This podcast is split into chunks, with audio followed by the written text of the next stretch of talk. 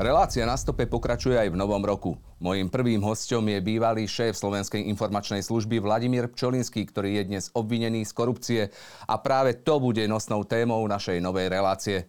Dobrý deň, prajem. Pekný deň, prajem a ďakujem za pozvanie. Ja ďakujem takisto. Toto bola asi vaša taká vrcholná uh, udalosť vášho asi aj života a možno, možno taký... Profesného. Profesného života. Uh, čo je váš príbeh? Aký je váš príbeh, že ste sa stali až e, šéfom Slovenskej informačnej služby? Máte nejakú spravodajskú minulosť, alebo ako teda došlo až k tomu, že ste sa stali šéfom Slovenskej informačnej služby?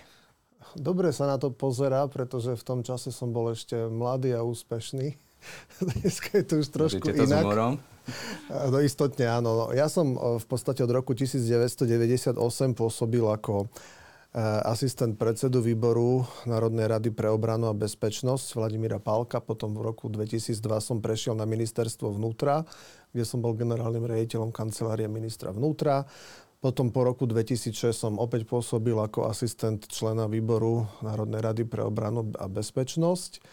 Potom neskôr v 2010 som eh, v služobnom pomere Eh, bol eh, zástupcom generálneho rejiteľa kancelárie ministra vnútra, potom som opäť bol generálnym rejiteľom kancelárie ministra vnútra, potom som pôsobil na rôznych eh, manažersko-bezpečnostných postoch aj vo verejnej správe, aj v súkromných spoločnostiach a potom po voľbách v roku 2020 som na základe dohody koaličných strán, na základe Eh, návrhu vlády Slovenskej republiky som bol vymenovaný pani prezidentkou do funkcie riaditeľa Slovenskej informačnej služby. Bolo to teda na základe politickej nominácie, ale je tam teda aj eh, žiadúca odbornosť nejaká hm, spravodajská napríklad?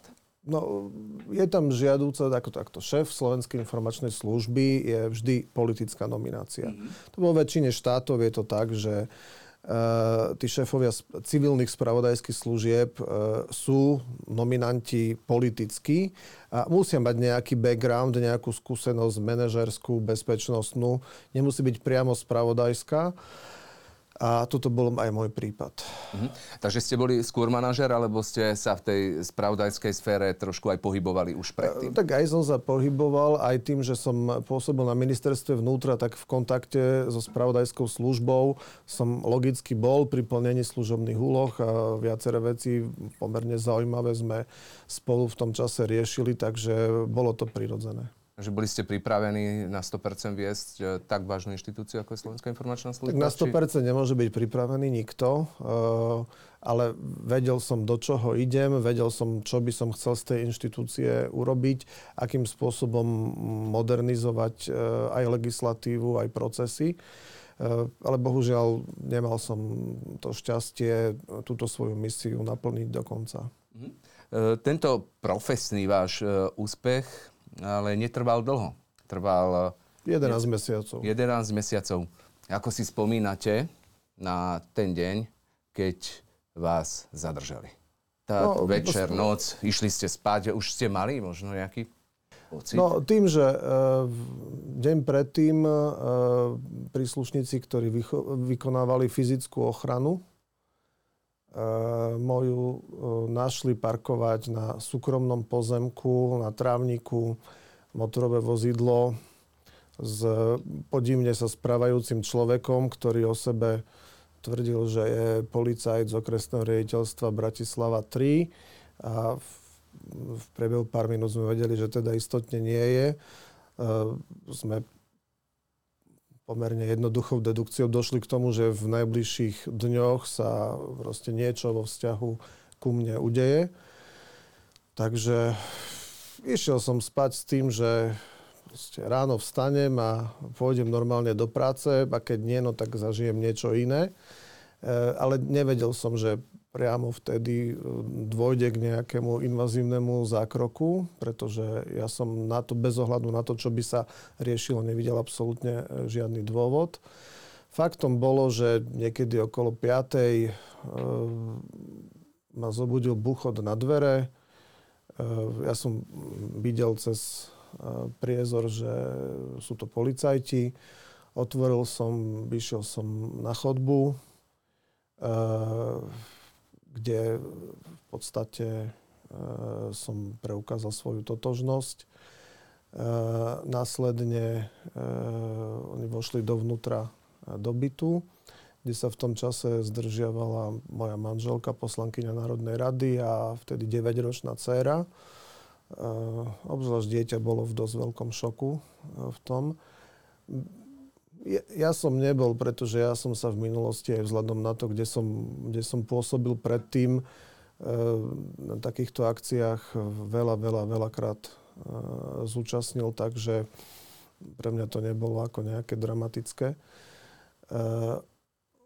skôr pre manželku a pre dieťa. No, zbalil som sa, dal som do poriadku zbranie, ktoré som mal doma, aby zase nebol problém, ako mali v prípade Františka Béma, kde mu zabudli zaistiť zbranie a potom on na základe toho, že tie zbranie mal, tak uh, jednak sa zastrelil, ešte predtým stihol aj po vlastnej manželke strieľať. No a potom ma previezli v kolóne asi desiatich vozidiel na na Račiansku, kde som po pár hodinách bol vypovedať ako obvinený. A, potom som bol v cpz v podstate až do mm, nedele. To bolo od čtvrtka do nedele a v nedelu som bol prevezený na špecializovaný trestný sa dostaneme. súd, ale až vtedy som prvýkrát vlastne videl, že čo vlastne, ak, aké výpovede alebo aké dôkazy voči mne sú, pretože vyšetrovateľ mi odmietol povoliť nahliadnúť. Vy ste asi len uznesenie si prečítali, Áno, z čoho vás videl vinia? som uznesenie a odmietol mi dať nahliadnúť do spisu. Mm-hmm. Nejakým spôsobom to neodôvodnil, čiže potom až sudca. Áno, teraz ma ľudský zaujíma, že ten e, zásah bol pomerne invazívny, alebo bol pokojný a prebehol... Tak ako vypačili vonkajšie dvere do bytového domu, tie vnútorné teda už nevypáčili, to by asi úplne nešlo. Viem potom, že oni no, zvažovali, že mi, keďže bývam na prízemí, že mi odpalia uh, okna uh, výbušninou a že takto by vošli do bytu. Uh, no, to tiež o niečom svedčí. Uh, najmä ja pre takýto zásah som nevedel vôbec žiaden dôvod, pretože uh, naozaj ja som chodil každý deň do práce, kedykoľvek mi mohli doručiť predvolanie, prišiel by som na prezidiu vypovedať, tam mi mohli eh, doručiť obvinenie, prípadne ma zadržať. Naozaj takýto cirkus vôbec eh, nedával zmysel. Ako vy máte, keď ste šéfom tajnej služby, 24-hodinovú ochranu? Je tam ochrana, áno. áno. Čo robila vtedy ochranka? Robila to, čo mala, to, čo som jej nariadil. Boli pri tom, keď prišli policajti? Zdržiavali sa v, v blízkosti. K nejakej konfrontácii došlo? Alebo... Nie. Uh-huh. Vy ste očakávali, že e, prídu policajti? No ja som hovoril, že... Či ste že... už dlhšiu dobu, či ste nejakým... Áno, že, že asi to tak nebolo len na základe ja som... toho auta. Nie, nie, nie, ale to auto bolo v podstate taký signál, že už. tak už niečo ideme robiť, že obzeráme si, kedy odchádzaš, prichádzaš e, domov. Takže e, ja som v podstate od oktobra 2020 e, ako počúval kadejaké informácie z policajného zboru, teda z, z vedenia, že ako budú brať vedenie sísky, keď má ochranku a neviem čo. Takže takéto folklórne diskusie som e, registroval. E, nejako zvlášť som im neprikladal vážnosť. E, ale potom, potom neskôr, keď e, jednak som dostal anonymný e, list ktorý naznačoval, že niečo sa môže diať, ale nejako veľmi tam špecifikované nebolo nič. A zároveň e, nám so zákonom akceptovateľným e, prostriedkom vyšlo, že proste nejaké zvláštne veci sa dejú, tak e, som mohol rátať, že k niečomu... Mm, už ste boli sledovaní byť. teda asi? Nie, nebol som sledovaný. Nie. Oni sa iba motali v mieste mojho bydliska, ale sledovaný som nebol, lebo jednak nie je úplne jednoduché sledovať riaditeľa Slovenskej informačnej služby z viacerých dôvodov, ale to nebudem hovoriť, že prečo. Údajne existovala aj alternatíva, že by vás zadržiavali priamo v sídle SIS? To neviem. Tam by sa, tam by sa Je to vôbec možné? Iba teoreticky, prakticky asi, asi nie, pretože tam by pravdepodobne došlo k stretu a to, to si nemohli dovoliť. Tam Národná kriminálna agentúra nemôže urobiť invazívny zásah nejaký? Tam nikto nemôže, teda môže to skúsiť, ale samozrejme e, vnútorná ochrana objektov je patrične vyzbrojená a takéto vniknutie by považovali za, za zásah, ktorý je nepripustný a tam by mohlo dôjsť k stretu. Je vôbec štandardné, alebo uh, pozná uh, situáciu, kedy zadržiavali policajti priamo pri, uh, šéfa slovenskej alebo nejakej informačnej služby akejkoľvek? Je to štandardné ho takýmto spôsobom zadržiavať, alebo ako sa to robí? Nie, nikde v civilizovanom svete sa takéto niečo nerobí. Uh, väčšinou to funguje tak, že uh, sa s riaditeľom spravodajskej služby, ktorý má nejaký problém, porozpráva ten, kto ho inštaluje a on potom e, z pravidla rezignuje a potom nejako prebiehajú nejaké ďalšie vyšetrovania. Ale tento cirkus e, bol v zásade čisto e, marketingovou záležitosťou, pretože nemal absolútne žiadne opodstatnenie. Prečo sa to takto robí? Ako ste opísali? Pretože uh, po voľbách v roku 2020 bol veľmi uh, výrazný dopyt po tom, aby sa tvrdo zakročilo proti mocným, ktorí zneužívajú moc a tak ďalej. A e, ja som bol krásny príklad toho, na čom by sa dalo demonstrovať, že však robíme aj, aj vlastných.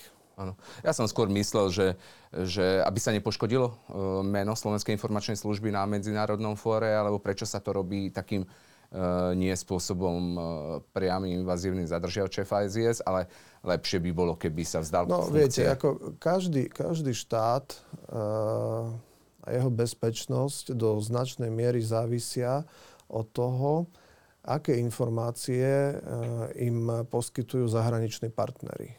Hej. Lebo rôzni ľudia migrujú z rôznych krajín a sú monitorovaní. A keď vám partnerská služba neposkytne informáciu, že pozor na tohto, lebo je podozrivý, že bol, ja neviem, v Al-Kaide, alebo že preukázateľne bol v Al-Kaide a môže e, u vás niečo vyviesť, e, tak, tak sa to nemáte odkiaľ dozvedieť a e, ohrozujete bezpečnosť krajiny.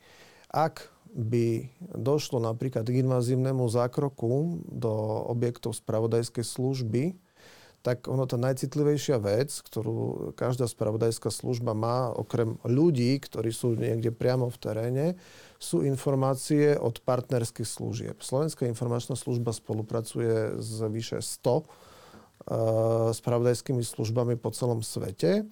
Vrátane toho, že je súčasťou rôznych e, medzinárodných zoskupení a platformiem, kde prebieha veľmi, veľmi, veľmi intenzívna uh, výmena spravodajských e, poznatkov.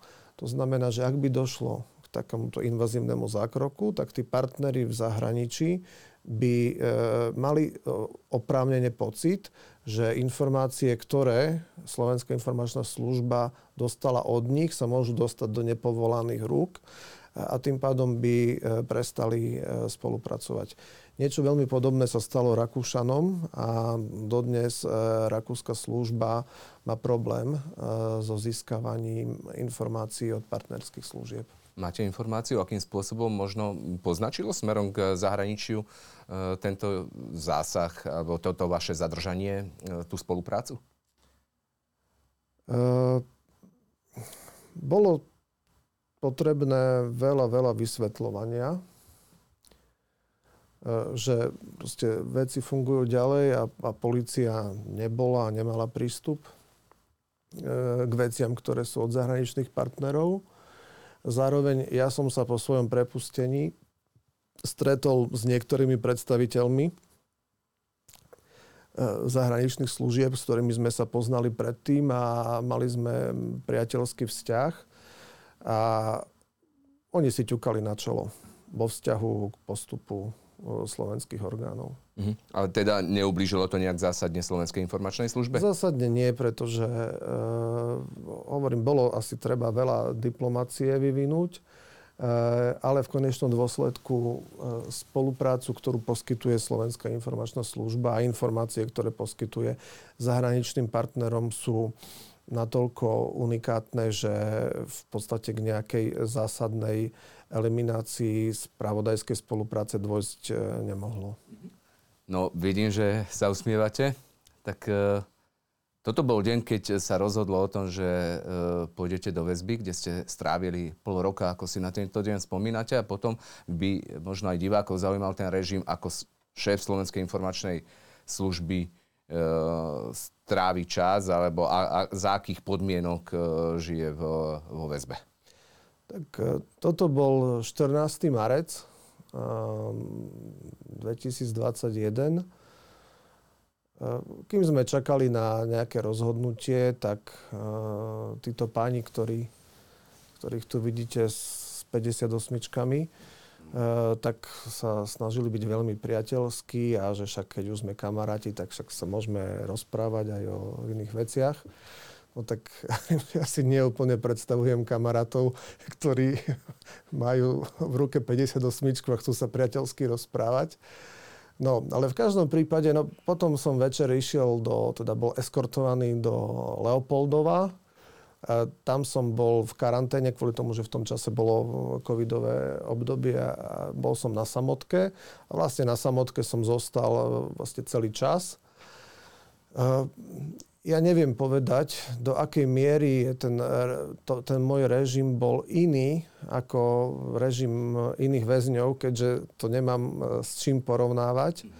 A iba z toho, čo som počul cez steny, videl cez okno a, z nejakých poznámok, ktoré mali, e, iba viem, že tá ostraha, e, ktorá bola okolo mňa, aj keď som bol niekde presúvaný, bola spravidla dvojnásobná oproti, oproti iným. Hej, čiže ja som raz si pamätám, že presúvala sa skupinka väzňov z oddielu, kde som bol aj ja, na e, stretnutie s príbuznými, ktoré sa odohrávalo v inej budove a boli asi 8 a ich sprevádzali dvaja príslušníci z VS s tým, že mne ten príslušník zakričal, že počkajte, že pre vás o chvíľu prídu. No a pre mňa prišli štyria. Hej, takže ja som sám išiel so štyrmi cez tú Leopoldovskú väznicu. Takže ten režim bol, bol teda taký. E, ja sa naozaj nemôžem žiadnym spôsobom stiažovať na príslušníkov ZVS, pretože správali sa veľmi profesionálne, normálne, ľudsky, boli, boli ako v poriadku. Tak, tak si predstavujem, že by mali e, vyzerať e, bachary, keď to takto zjednodušene. Hovoríte, že, že bola dvojnásobná ochrana proti ostatným. Ten dôvod e, vám niekedy niekto vysvetlil, či ľudia z vašej pozícii e, možno užívajú takýto, takýto, takúto ochranu v zariadeniach? Ja predpokladám, že to možno súviselo s tým, že Milan Lučanský zomrel vo väzení a asi si nemohli dovoliť ďalšiu nejakú podobnú záležitosť. E, takže asi preto bola tá ochrana vyššia, lebo ja som aj registroval, že niekedy medzi druhou a treťou ráno e, ešte veliteľ strážnej smeny chodil kontrolovať, že či teda žijem a podobne ako každú pol hodinu, tak e, tam to bolo ešte že nejak... to tak sprísnili po, po tej smrti pána Lučanského? Tak nie, podľa mňa normálny režim bol, že každú pol hodinu sa zasvietilo svetlo, pozreli bolo sa... to či... tak? Áno, áno, jasné.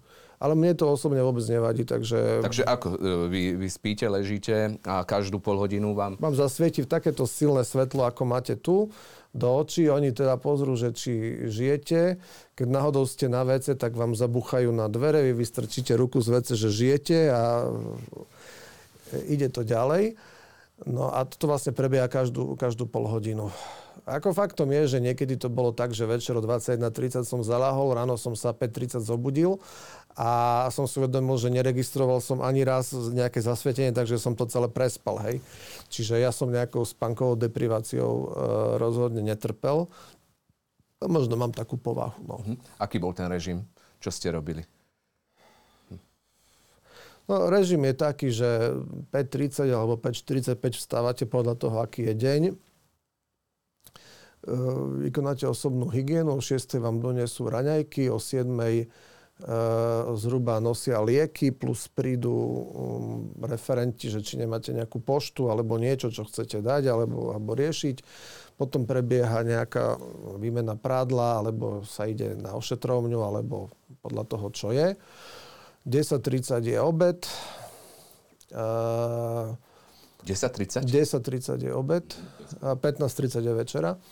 No a uh, potom... Buď, Prechádzka nejaká? Uh, áno, môžete ísť na prechádzku, no prechádzku, to by som nazval prechádzkou. môžete ísť na vychádzku do takého vybetonovaného trojuholníka. Ja som túto možnosť teda nevyužíval. Eh, ja som prvé tri mesiace bol vonku um, každý mesiac iba 20 minút za mesiac. Máte nárok? Aha. Hodinu denne. Ja som Hodinu. bol 20 minút za mesiac, lebo nedávalo mi zmysel sa prechádzať v nejakom vybetonovanom trojuholníku a dávať si ešte pozor na lietajúce holuby nad vami, lebo v Leopoldovskej väznici ich teda bolo dosť. Uh, takže ja som, ja som v podstate nevychádzal. No a keď po nejakom čase e, vám umožnia mať e, televízny príjimač, e, tak ten deň plyne oveľa lepšie, lebo proste už máte nejakým spôsobom ako tráviť čas. A raz za týždeň môžete ísť do bufetu, kde si v rámci toho, čo tam je v ponuke, kúpite nejaké základné hygienické potreby, nejakú minerálku, nejakú čokoládu, niečo proste také. No a potom prídu advokáti, s ktorými preberáte aktuálny vývoj vo vašej kauze. 15.30 máte tú večeru. No a, a potom v podstate 20 na 30 je večierka, o 9. mi ešte nosili inzulín a tak. Mm. Takže... Vy ste to nejak, nejak horšie prežívali, predsa len si nie ste e, človek z kriminálneho úplne prostredia, ktorý by mal skúsenosti s, so životom za mrežami. Ako... Máte, e, viete čo, ja som, ja som mal na začiatku prvé dva týždne som mal nejaké adaptačné problémy, ale tie primárne súviseli s tým, že e, došlo k zásadnej zmene liekov, ktoré som užíval e, na problémy, ktoré mám. A tie majú rôzne vedľajšie účinky, takže toto tak sa celé nejakým spôsobom mm, nakombinovalo. Ale ináč e, si myslím, že som bol v pohode, takže a to sa dá spýtať aj prípadne psychologov alebo príslušníkov, ktorí tam, tam boli. Takže ste to zvládli. Prípadne príslušníkov NAKY, ktorí boli vždy prítomní pri e, návštevách mojich rodinných príslušníkov. Toto je fotografia e, denníka SME. Aby som teda a ľudí pomerne rozvášnila e, táto fotografia aj na sociálnych sieťach, aj všade, kde vstupujete do niekoľko, možno až 100 tisícového auta e, advokáta. Čo na to, ako, ako to beriete? Bolo to správne si sadnúť e, ako človek, ako šéf tajnej služby obvinený z korupcie do 100 tisícového auta? A takto výrazného voči spoločnosti a verejnosti? Tak to, že Viete, keď vás prepustia po pol roku e, z väzenia, tak je vám jedno, či idete na vrtulníku, na kolobežke alebo čímkoľvek, ale chcete ísť odtiaľ proste preč. Ja som to auto videl prvýkrát tam, s tým, že advokát e, bol na... E, bol do, do poludnia bol u mňa a potom, keď sa vracal do Bratislavy, tak mu volali z generálnej prokuratúry, aby si prišli prevziať e, rozhodnutie o tej 363. E, Čiže oni to prevzali a, a otačali naspäť do Leopoldova, to znamená, že ani nemal priestor nejaké iné auto brať, hej, to je súkromné vozidlo, ja som to auto videl v tom prvýkrát Uh, strašne to hučí, je to tvrdé, sedí to, sedíte dole na zemi, no neviem, čo k tomu viacej povedať, ale Pohoršilo že... to pomerne verejno, uh, že áno, ale, ale predsa len šéf zásade, tajnej služby. V zásade, už som nebol šéf tajnej služby a v zásade je mi to jedno, lebo to nie je moje auto. Ano. A po ďalšie, ja naozaj slubujem, keď najbližšie pôjdem z väzenia, tak zvolím iný dopravný prostriedok. Uh, advokát, ktorý vás viezol, je dnes obvinený z korupcie, je to pán Marian Bošanský. Toto ako beriete tiež? Myslíte, že, že to je niečo vykonštruované, alebo... Uh, viete čo, ja nepoznám detaily toho prípadu, lebo jednak som s ním dlhšie nebol. Uh, akurát takú jednu poznámočku, čo mi povedal, že jediná vec, ktorá je, že človek, ktorý mal ponúkať nejaký úplatok, písal na hlavičkový papier, ktorý bol z poznámkového bloku, ktorý pochádzal z ich advokátskej kancelárie. Tam nie sú žiadne ITPčka, nič, iba toto. A teraz neviem, že tam malo ísť o sumu nejakých 1500 eur alebo koľko. Čiže neviem, čo mám k tomu povedať viacej. Ja hovorím, že nepoznám ani spis. Ehm, toto bola taká jediná poznámka, ktorú som k tomu počul a nejako bližšie som to nerozoberal, pretože Ehm, zjavne ho to nejako extra neťaží a myslím mm-hmm. si, mhm. že aj Stále to tiež, e, spolupracujete nejakým spôsobom? Áno, áno. Aj s pánom Bošanským? Áno, aj s, áno. Uh, tiež je to tak, že to trošku nevyzerá možno k verejno, smerom k verejnosti. No, dobre, že uh, možno máte advokáta, či nevnímate to takto? To mi je jedno. Mne je podstatné, že pre mňa je podstatná práca, ktorú robí pre mňa. Mňa ich súkromné záležitosti nemajú prečo vyrušovať. Poďme k, k kauze, pre ktorú vás zadržali. Ide o to, že vás vinia z toho, že ste zobrali 20 tisíc eur od vášho prvého námestníka, ktoré vám teda mal odovzdať váš prvý námestník, ale teda peniaze mali ísť od e, Zoroslava Kolára, ktorého telefónne číslo odpočúvala SIS a za tento úplatok malo byť zhodené, respektíve teda zrušené odpočúvanie tak e, zobrali ste tých 20 tisíc eur?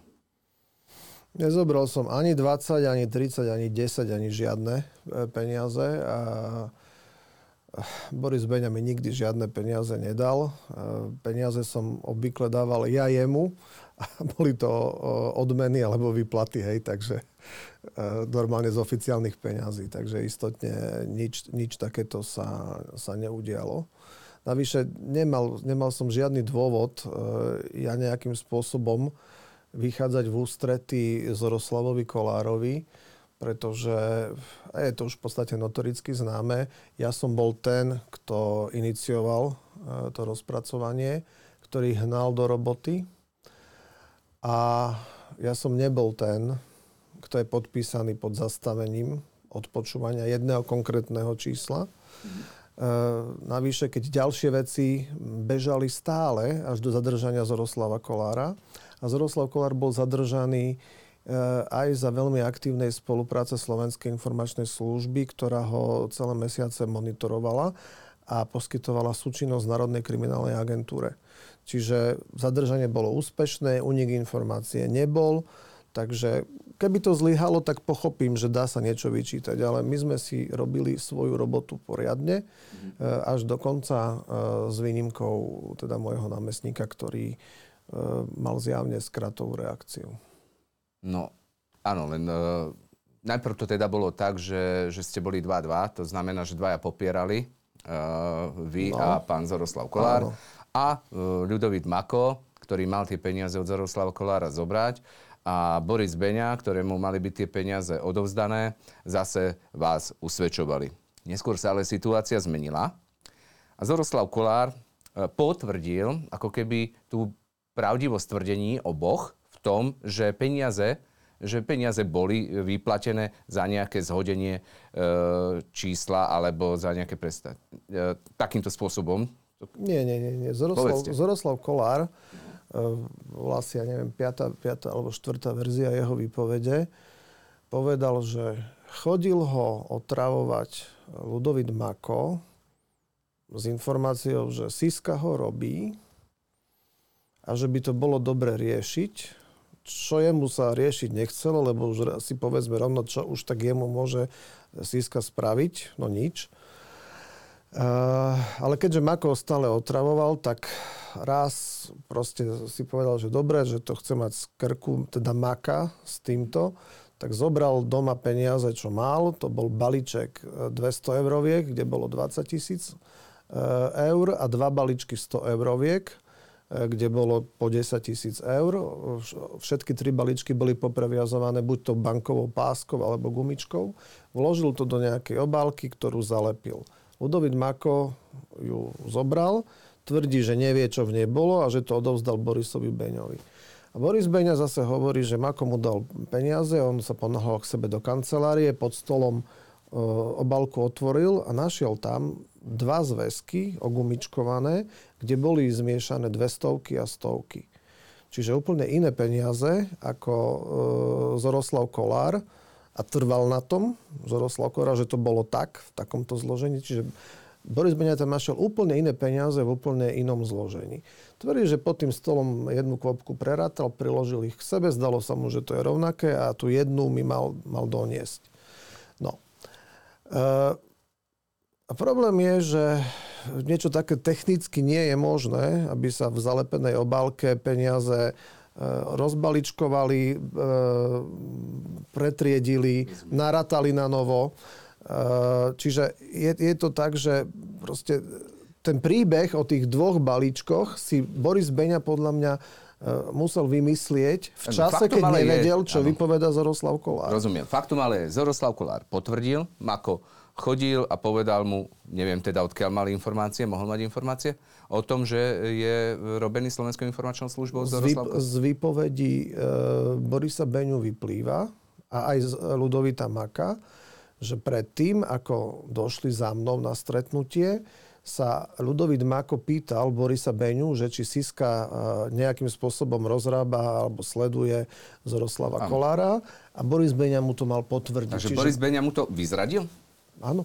Ten mu vyzradil, že je robený. Áno, tak oni to obidvaja tvrdia. Prečo, to, prečo mal uh, Mako vôbec dôvod zisťovať, či uh, je Zoroslav Kolár robený? Myslím, no lebo takto, že tam je ten problém, že uh, Mako tvrdí, že jemu povedal Zoroslav Kolár, že je robený a že to chce riešiť a Zoroslav Kolár tvrdí, že, jemu, že Mako mu to tvrdil. Mm. Čiže ja neviem, tento rozpor tam je, vyšetrovateľa ani prokurátora to nezaujíma. Hej, lebo, lebo v jednom prípade, ak by to bol Mako, kto je organizátor toho celého, tak jemu nemôže byť e, dočasne odložené e, vznesenie obvinenia. Hej, ale on sa tvári, že je proste nejaký, nejaký, nejaký svedok. V podstate on s tým nič nemá, on je taký poštár. Hej, čiže to, toto je problém, ktorý, ktorý nikto, nikto neriešil. Akože mu chcel dobre, hej? Že mu to oznamoval? Ja neviem, lebo Zoroslav Kolár tvrdí presne, tvrdí presne opak ako Mako. Čiže to sú veci, ktoré ja neviem, ako boli, lebo jeden tvrdí jedno, druhý druhé a nemôžu platiť obidve veci súčasne. Uh, pomer síl sa ale zmenil. Eh, lebo bolo 2-2, teraz je to 3-1 v zásade, že, že ako keby potvrdil, že áno, peniaze nejaké tiekli, bez ohľadu na to, že on samozrejme nevie, že či išli k vám, ale nejaké peniaze za zhodenie eh, toho čísla, respektíve za to, aby ho nerozrábala SIS, eh, pretiekli. Hej. Toto vás nevyrušilo, keď začal Zoroslav Kolár v podstate ako keby potvrdil, že, že Beňa s Makom v niečom pravdu majú? Viete čo, vyrušilo ma iba to, že, mm, že zrazu zmenil výpoveď po, pod vplyvom nejakých rôznych, podľa mňa externých faktorov, pretože si zoberte, že jeho rôzni e, ľudia, ktorí sa dnes vydávajú za morálne kompasy, e, označovali 20 rokov pomaly za kráľa bielých golierov na Slovensku a šéfa konkurznej mafie a neviem čo. A nakoniec tento e, človek, ktorého tak, takým spôsobom vykreslovali, za to všetko dostane 70 tisíc eur peňažný trest a ide spokojne vysmiatý domov. Hej, a to, to teraz nie je proti Zoroslavovi Kolárovi, čo hovorím. To je teraz o tom, že akým spôsobom postupoval dozorový prokurátor Kysel e, pri Zoroslavovi Kolárovi. To ma, to ma vyrušilo. E, nie obsah jeho výpovede, pretože ten obsah v podstate e, ten príbeh z tej jeho strany ja som nikdy nepoznal. To znamená, že v veľa veciach som mohol len dedukovať, ako asi boli. Ale keď on vypovedal tak, ako vypovedal a rozprával o troch balíkoch peňazí a Boris Beňa od začiatku tvrdil o nejakých dvoch A e, Zoroslavej Kolárovi e, súd uveril, pretože schválil dohodu o vine, o vine a treste, tak tá jeho výpoveď sa mi javí relevantnejšia. Tak on v skutočnosti do veci vzniesol výrazne viac rozporov, ako tam bolo predtým pretože to sú tie zásadné otázky, na ktoré je treba poznať odpoveď. A navyše, voči mne reálne svedčí iba Boris Beňa, ktorý hovorí, že dával nejaké konkrétne peniaze, e, ale tie sú také, o ktorých tvrdí Zoroslav Kolera, že nikdy tam neboli. A okrem toho, Boris Beňa, keď povedal, že on je tu svoju čas ochotný policii vydať a vydal tam ešte 50 eurovky o ktorých nikde nebola ani zmienka. Rozumiem. Čiže to je, on to ešte viacej zamotal. A, a poďalšie, každú vec, alebo tú inkriminovanú, ktorou malo byť to zhodenie čísla, pod všetkým je podpis Borisa Beňu, nie mňa. Mm. A navyše Boris Beňa už v minulosti, v roku 2018, takúto vec urobil tiež v spolupráci s Ludovitom Makom, kedy zhodili číslo uh, Františka Béma, ktorého v tom čase monitorovala Slovenská informačná služba. Akurát, že Boris Beňa v tom čase nebol zástupcom štatutára, čiže nemohol sám podpísať ten návrh na skončenie, ale dal ho podpísať vtedajšiemu riediteľovi Šafarikovi, ktorého um, zavádzal Hej? A on za to bol, aj, bol teda minimálne obvinený. Neviem, či za to dostal nejaký trest. Skôr si myslím, že nie, lebo však e, niektorí ľudia majú imunitu a to sú teda najmä kajúcnici dneska. Takže v tomto prípade išlo o recidívu. A navyše, ďalší dôkaz proti mne mal byť, že on označil dvoch príslušníkov, ktorým som ja mal dať pokyn na ukončenie toho odpočúvania. A jeden hovoril, že som mnou v živote o tomto ani len nehovoril a druhý povedal, že nikdy v živote som mu taký pokyn nedal, že práve naopak, keď bolo treba ísť do práce zhadzovať nejaké číslo, ktoré on nevedel, aké je, ani ja som v tom čase nevedel, o čo ide, tak ja som mu hovoril, že nemá nikam ísť a má zostať plniť e, na mieste, kde v tom čase bol so mnou, iné služobné úlohy.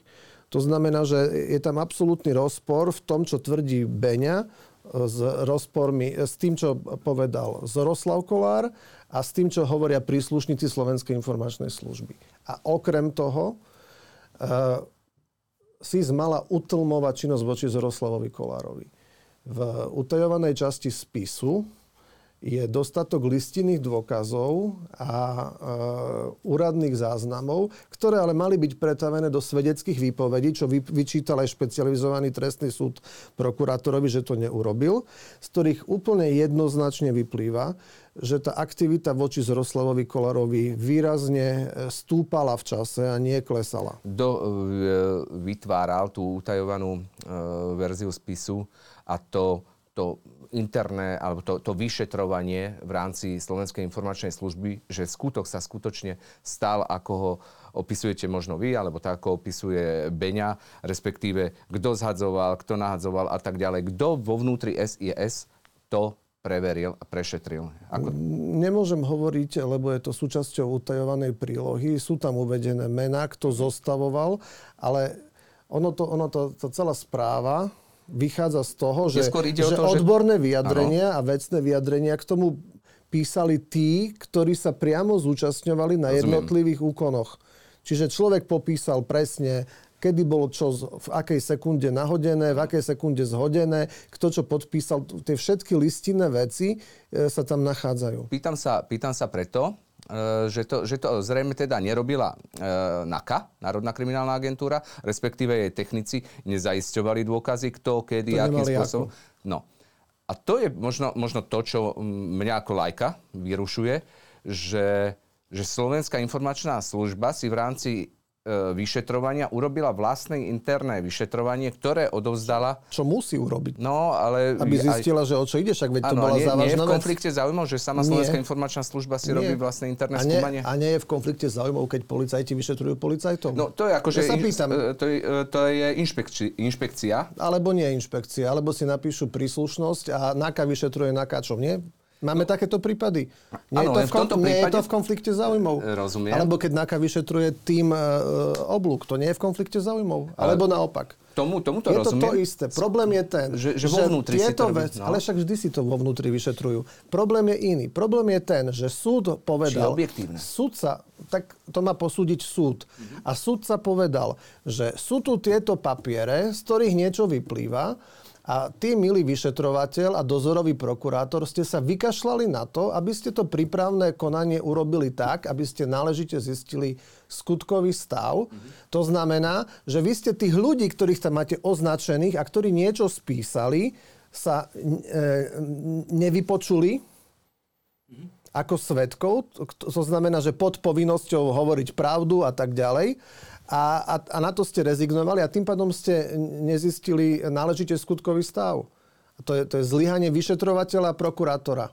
A to povedal súd. Takže tam nie je čo vyčítať že... Slovenskej informačnej službe. Mali ich vypočuť. Áno, to, to, tomuto rozumiem. E, skôr mi ide teda o to, že či, či aj keď súdkynia dostala nejakú utajovanú verziu, e, alebo súd dostal nejakú utajovanú verziu z interného pre, prešetrovania Slovenskej informačnej služby seba samotnej, či, či je e, reálne dokázateľné, že je to objektívne zadokumentované v tej utajovanej verzii celý ten skutok tak, ako sa stal. Ale on nie je celý skutok, pretože... Nie skutok, tam nemôže... myslím to, e, to zhodenie čísla a tak to ďalej. Je, to je jednoznačne, pretože to sa deje elektronicky. To znamená, že v tom systéme sú logy, že kedy sa čo stalo.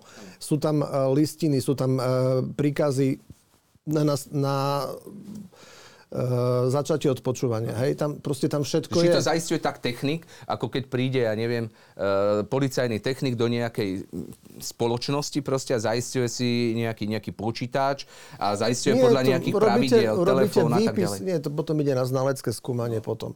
Ale vy tam máte výpis z logov, ale tam nie je spor v tom, že kedy sa čo stalo. Tam nie je spor. Tam je spor v tom, že kto čo podpísal a kto sa na, na čom ako podielal. Tam nie je problém v tom, že... Čo, asi kedy... sa ľahko dokladujú, že... Áno, však to že, tie že, sú či, na súde. Či tam váš podpis teda niekde je, no, no nie nie je, no to je na súde. Tom a, a, a od začiatku to je v spise. Od 14. alebo od 13. marca 2021 súd, vyšetrovateľ aj prokurátor vedia, že všetko podpísal Boris Beňa. Mhm. A napriek tomu ja som bol pol roka vo väzbe. To je rovnaké, keby, ako keby si predstavte, že by tam bol môj podpis a ja by som sa potom vyhováral, že joj, ale to mne povedal predseda Bezpečnostnej rady, čiže premiér vtedajší Matovič, že treba zhodiť Zora Kolára a ja som potom zobral peniaze a 10 litrov som odniesol Matovičovi. No to je taká presná taká istá sprostosť, že bez ako to, to, čo sa stalo áno, mne. Takto, že bez ohľadu asi na to, e, či či, e, či ste to spravili alebo nespravili, ja sa pýtam, dá sa to preukázať? Lebo tiež... E, no je, sú tam podpisy, jeho podpis no. tam je. Nie môj. Áno, tak čo tam tomu iné? rozumiem. No tak ako čo tam iné potrebujeme preukazovať? A plus tí ľudia, ktorí priamo e, realizovali to mm vypnutie, hovoria, že kto im to prikázal pokynom. mm A nebol som to ja ani v jednom prípade. Vždy to bolo na pokyn Borisa Beňu. Eh, Boris Beňa vám mal tých 20 tisíc eur odovzdať eh, vo vašej kancelárii? Alebo hej, tak, myslím, že hej. Vo vašej kancelárii. O, to, to sa dá nejakým spôsobom preukázať, že neviem, v tom čase bol na jednom mieste, alebo sa... Nie, lebo kedy... tam nie je ustálený ani deň, kedy to malo byť, takže to sa ťažko dá preukázať. Že vôbec, akože nie je ustálený ani deň, kedy by to malo byť, lebo pôvodne tam bol nejaké časové rozmedzie, že kedy sa to malo stať. A ja som ešte na súde si uvedomil, na tom prvom, v tom 14. marca, že ale moment, no Boris Beňa v tom čase bol dva týždne na dovolenke, tak nemohol uh, so mnou sedieť a s makom a, a, a riešiť e, korupciu, hej, keď to primitívne poviem. Tak súd potom povedal, no tak to bude treba nejakým spôsobom poustalovať. Hej, no tak sme to, to ustalovali. Dobre, tak ako je to teda ustalené? Ako sa ten prípad podľa vás stal? No, podľa mňa sa stalo to, že e, zjavne prebehlo nejaké plnenie medzi Zoroslavom Kolárom a sprostredkovateľom Makom a Borisom Beňom s tým, že ja som od začiatku uh, dával pokyny na to, aby Zoroslav Kolár bol rozpracovávaný a ako intenzívne. Lebo tam sú zase podpisy moje, o ktorých Boris Beňa nevedel, pri nasadzovaní rôznych technických prostriedkov e, na zisťovanie telefónnych čísel.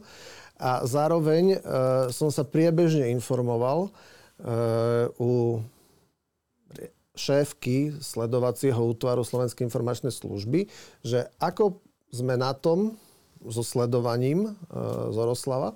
A keď sa mi zdalo, že by sa to dalo ako intenzívnejšie, tak tá intenzita sa zvýšila. A potom, ako náhle sme boli požiadaní Národnou kriminálnou agentúrou o súčinnosť, že idú realizovať nejakú väčšiu akciu a že by potrebovali monitorovať nejako viacej ľudí, lebo jednak sa boja unikov z prostredia policajného zboru, že niečo také môže byť, tak nás požiadali, a tam žiadny unik nebol, všetci ľudia boli zadržaní vtedy, hej, a e, vrátane Zoroslava Kolára. A plus bežali e, ďalšie veci, čiže mne informácie stále chodili. Mm-hmm. Uh... No a potom, potom sa stalo to, že e, Boris Beňa z nejakého divného dôvodu dal, e, podpísal e, nasadenie e, čísla. Tá žiadosť... Číslo bolo nasadené jeden deň. E, to jedno, ale iné to bežali. Ale, iné bežali. Ale iné bežali. To bolo mm-hmm. jeden deň. Mm-hmm. Problém je, že, že tá žiadosť, ktorú Boris Beňa podpísal a súdkyňa schválila, mala jednu dosť zásadnú, mala jeden dosť zásadný nedostatok. E, čiže keby ja som ju mal v ruke a videl, tak ju nemôžem podpísať, ale dal by som ju prepracovať. Nebudem hovoriť, o čo išlo. E, a potom na ďalší deň začal robiť strašný cirkus a obvolával sekcie, že či to už je nahodené, nech to rýchlo stiahnu a neviem čo a tak.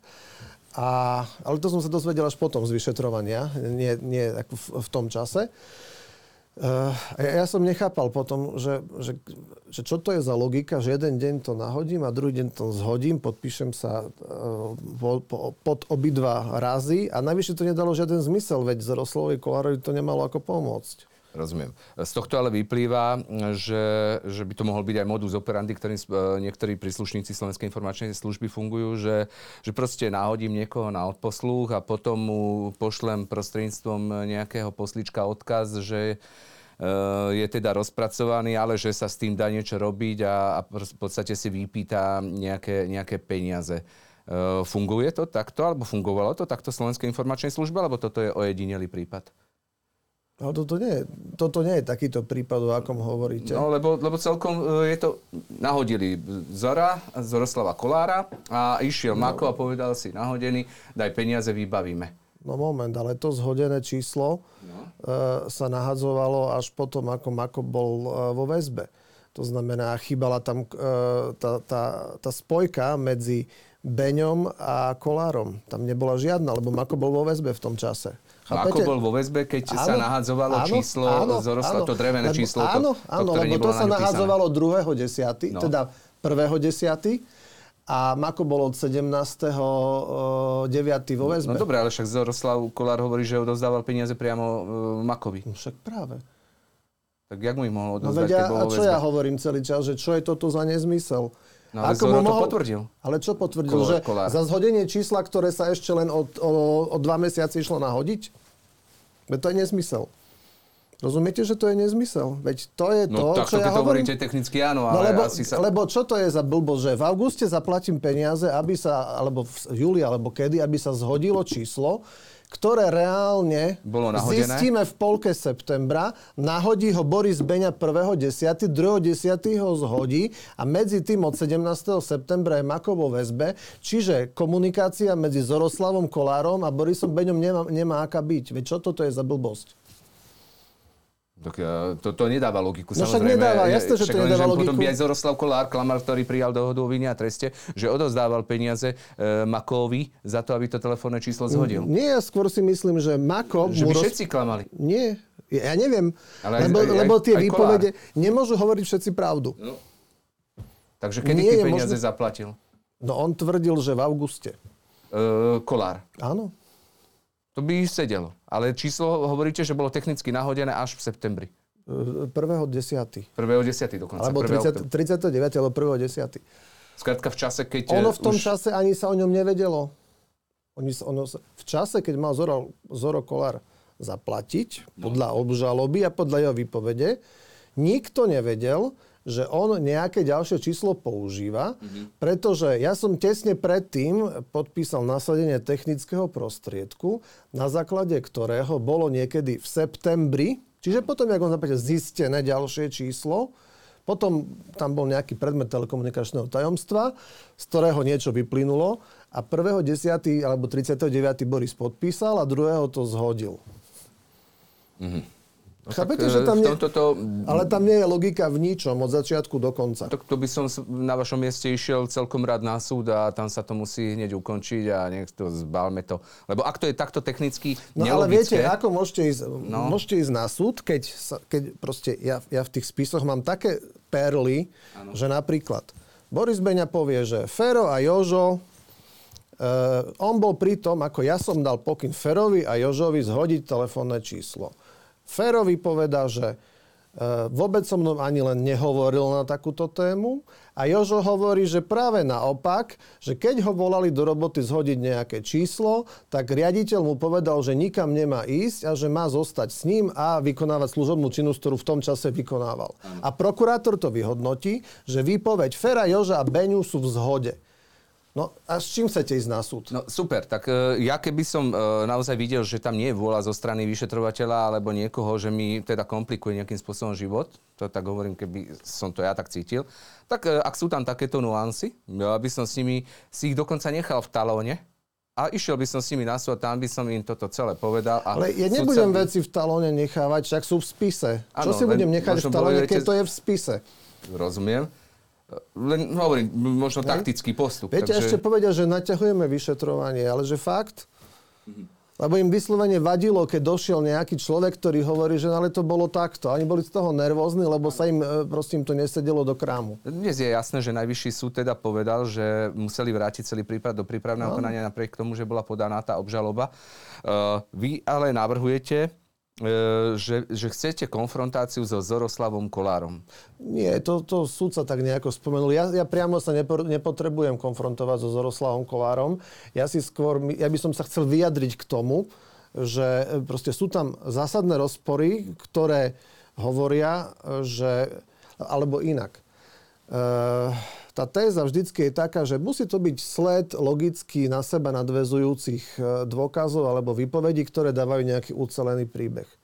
Ono to také niečo mám. Akurát, že to nie sú logicky na seba nadvezujúce, lebo sa logicky vylúčujú tie veci. A to sú veci, ktoré treba skonfrontovať. Skonfrontovať Beňu s Kolárom, že ako je to s peniazmi. Skonfrontovať Kolára s Makom, že kto vlastne navádzal koho, že daj peniaze. Hej, tam je veľa takýchto vecí a, a plus, e, plus sú tam tie um, úradné záznamy príslušníkov Slovenskej informačnej služby, o ktorých uh, hovorí súd, že ale ty ste mali vypočuť, nie na úradné záznamy to, to tam nechať. Takže poukazujete, uh, vy ste si nežiadali konfrontáciu priamo so Zaroslavom Kolárom? Myslím, že... Fú, neviem, neviem formálne, či som žiadal fakt, akože mm-hmm. toľko, jedna... toľko, tých podaní bolo toľko veľa, ano. že už si ich uh, ako Mal to byť jeden z vašich návrhov. Tiež, uh, Môže byť, no ale... Tiež uh, hovoríte o tom, že, že dozorový pro, prokurátor uh, Kysel je, uh, že ho žiadate vylúčiť, alebo že je zaujatý nejakým spôsobom? Už nie je dozorový, už je dozorový pán Šurek. Mm-hmm. Ale namietali ste, hej, pán Áno, namietal som mu. A, a na základe som... teda vašej uh, nejakej žiadosti, stiažnosti ho vymenili? Nie, uh, on akurát na základe mojich podnetov, lebo konal s prieťahmi, čo konštatoval aj Najvyšší súd, aj v mojej veci, nielen vo veci Jozefa Reháka, sa potom nestal zastupcom špeciálneho prokurátora, lebo tak to bolo proste medializované. A z toho mne logicky vyplývala, nielen mne, ale aj podľa mňa nezajatému pozorovateľovi mohlo vyplynúť, že je zaujatý Hej, pretože všetky stiažnosti sú zamietnuté. Potom sú také tie perly, o ktorých som hovoril, že protichodné výpovede, o ktorých on povie, že sú v zhode a podobné veci. A on na, nakoniec e, sa veci nejako vzdal, zobral to pán Šurek, potom pán Kysel e, išiel do exilu, do zahraničia, na nejakú stáž, hej, preháňam trošku. A čo robí teraz, neviem. Eh, mne ale zarezonovala jedna vaša taká, taká informácia alebo hláška, ktorú ste povedali, že čo môže Slovenská informačná služba Zoroslavovi Kolárovi? No nič ste povedali. No nič, no. Áno. Prečo? Je to, lebo je to ste... informačná služba. Áno, prečo ste ho potom uh, tak, uh, alebo vy osobne nechali rozpracovať? A čo bolo cieľom teda rozpracovania Zoroslava Kolára? No, viete, ono to je tak, že tak nemôžem úplne o všetkom hovoriť, ale vy máte nejaké zákonné povinnosti, hej, ktoré vyplývajú zo zákona o Slovenskej informačnej službe. Uh, potom prídete ako nový riaditeľ a pozriete sa, že čo vlastne z tých zákonných povinností, akým spôsobom sa naplňa. A zistíte, že niektoré veci pokrývkávajú, že proste málo sa robí, je málo ľudí na niektoré agendy a tak ďalej. No tak to nejakým spôsobom zmeníte a zadáte nejaké ciele ktoré vychádzajú zo zákona, z operačných projektov, ktoré máte schválené. Hej?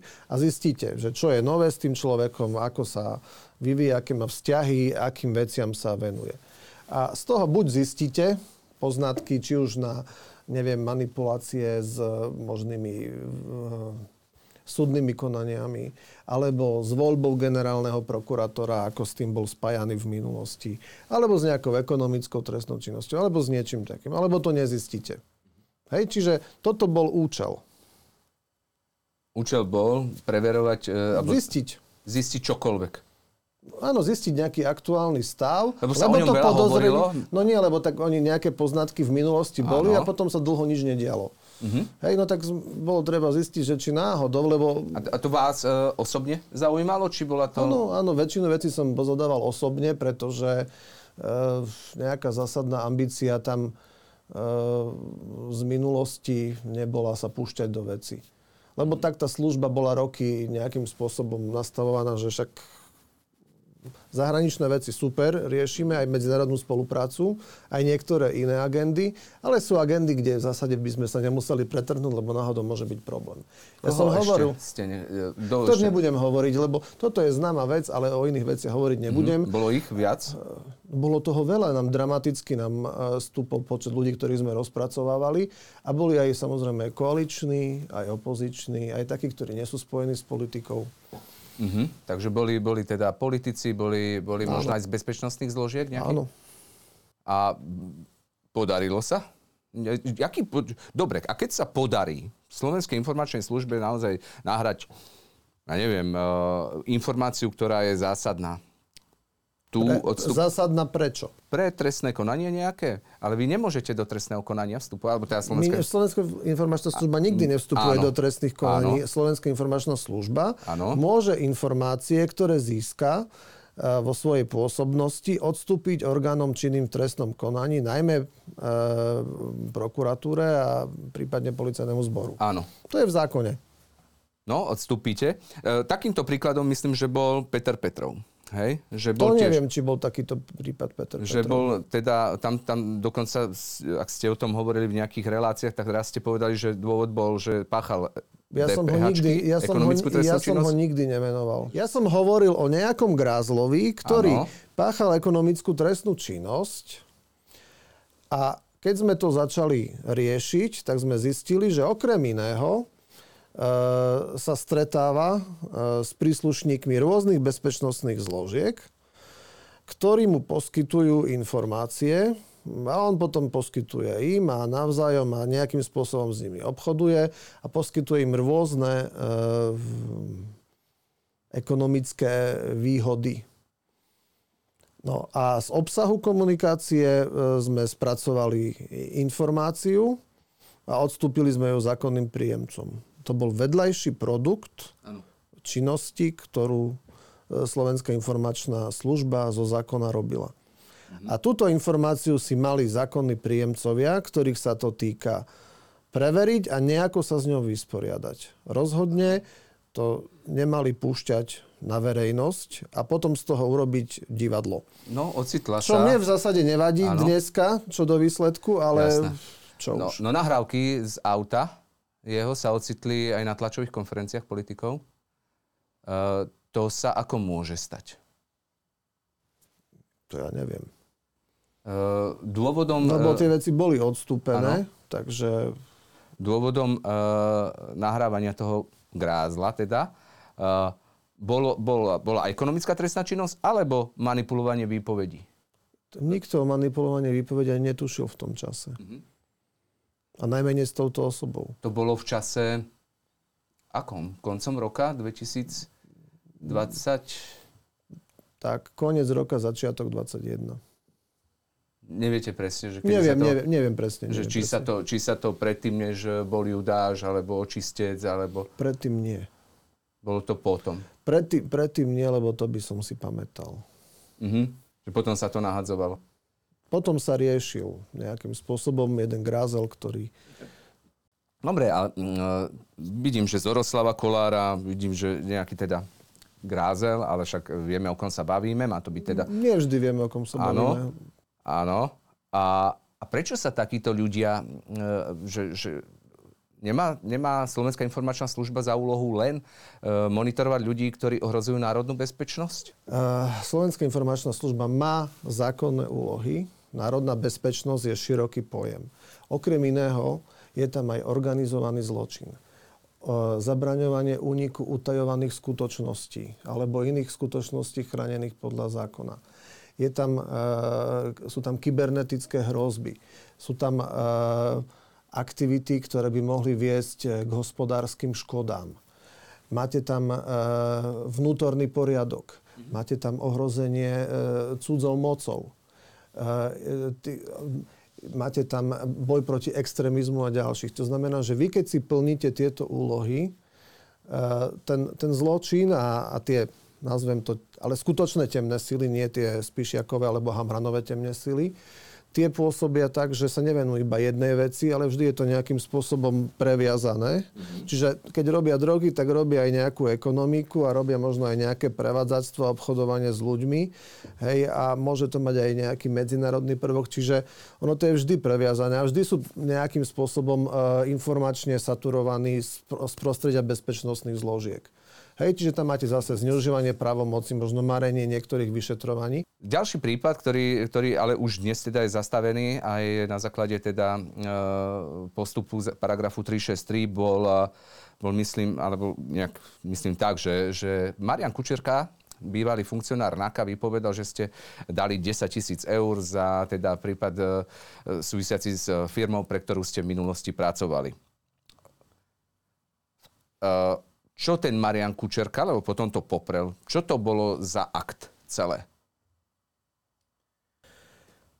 Ja som mal v svojom spise jednu lekárskú správu, e, ktorá vznikla počas hospitalizácie Mariana Kučerku v, na psychiatrii. No. A tam je taká, veca, že, taká veta, že trpí konfúziou blúdov a živých snov. Hm, ťažko sa mi viacej nejakým spôsobom k tomu vyjadrovať. Uh-huh. Marian Kučerka je dnes e, nepravoplatne zatiaľ cedený na 11 rokov. Momentálne je chorý niekde v Bosne. E, každopádne vám ale tento, tento človek, ktorý už je odsudený za korupciu, nepravoplatne síce, e, vám ale privodil trestné stíhanie. Vy ste v tejto súvislosti podali trestné oznámenie? Podal som ešte, keď som bol v Leopoldove. Ja som dával naraz na ňo a na pána Beňu, myslím. A predtým myslím aj na pána Maka. Tak. V akom štádiu je, lebo teda ten prípad je dnes e, zastavený komplet, myslím? No E, nie je te- zastavený, ja neviem, v akom je štádiu, ja netuším. táto, táto korupčná časť okolo Mariana Kučerku, lebo on to poprel, myslím, potom a tak. Takže Potom, potom tvrdil, že mu dávali podpísať, to som videl zapisnicu z hlavného pojednávania z 18. marca minulého roku, že proste bol v nejakom psychickom stave, chodil tam za ním vyšetrovateľ na psychiatriu a neviem čo, potom e, mu dali podpísať nejakú, nejakú výpoveď a plus mu dávali podpisovať to nejaké ospravedlnenie, ktoré v skutočnosti on nepísal, že to písal nejaký iný prokurátor a tak ďalej a tak ďalej. No, čiže čo mám k tomu viacej povedať? Ja som trestné oznámenie dal. V akom stave je daná vec, teraz nemyslím to trestné oznámenie, lebo to sa nerieši. to trestné oznámenie v súvislosti s krivou výpovedou voči vám Sa nerieši. Nie? Nie. Nemáte žiadnu vedomosť, spätnú väzbu? Nemám, nemám, nemám, lebo však ak to by to tak asi riešil, že dneska. Lebo tí, čo to mali, tí boli rozprašení, zlikvidovaní. To, to hovorím o týme oblúk. To tam všetko bolo. prokurátori boli sepálení. Keď to potom po zrušení tým oblúk padlo asi kvôli miestnej príslušnosti na okres Bratislava 3, tak tam bol odvolaný šéf okresu a neviem kto ešte. Hej, potom keď si zmysleli morálny kompasy, že potrebujú utajovanú prílohu z danej veci, tak teraz ja neviem, či chcú obviňovať sudcov, že im nechceli dať tú, tú prílohu. Čiže kto to mal vyšetrovať? Stretli ste sa niekedy s Marianom Kučerkom? Akože kedy? Niekedy. V minulosti áno, jasne. Poznáte ho? Poznám ho. Ja som ho stretol prvýkrát buď v decembri 2019 alebo v januári 2020. A potom sme sa stretávali sporadicky asi tak raz mesačne. Aký bol dôvod s pánom Kučerkom? Dôvod bol ten, že on v čase, e, v tom, keď sme sa stretli prvýkrát, on pôsobil na finančnej polícii a oni preverovali nejaký transparentný účet volebnej kampane Sme rodina. A, a keďže on mal jednu známu, ktorá je poslankyňou v Národnej rade, toho času, tak vyžiadal si nejaký kontakt od nej na mňa a ma požiadal, že či by som vedel e, zabezpečiť buď stretnutie so, Zorosl- no, s Borisom Kolárom, mm-hmm. alebo priamo podklad, ktorý by vysvetlil nejaký vklad, neviem, 40 tisíc eur na transparentný účet, že pôvod tých peňazí. Ja som povedal, že jasné, pýtal som sa Borisa Kolára, Boris Kolár mi, mi dal išiel do banky, dal mi celý takú, takú, takúto hrubú aštyrkovú obalku dokladov o pôvode peňazí. To som potom na ďalšom stretnutí odovzdal Marianovi Kučerkovi, čiže takto som sa s ním zoznámil. A potom, keď som sa stal riaditeľom Slovenskej informačnej služby, tak on bol e, nominovaný vedením NAKY na to, aby spolu s nami sa podielali na vyšetrení jednej e, ekonomickej trestnej činnosti, teda takého zvláštneho druhu ekonomickej trestnej činnosti. Čiže mali sme asi dve alebo tri pracovné stretnutia k tejto téme. Mhm. E, prečo, ako ste zareagovali, keď ste sa dozvedeli, že práve človek, ktorý teda vás takto kontaktoval, začal voči vám vypovedať? A no, opisovať no, nejaký no, skutok? No najmä, keď som si prečítal, že čo tam bolo a potom plus ešte nejaké ďalšie úkony, ktoré sa udiali, si hovorím, že čo je toto za psychiatria? Lebo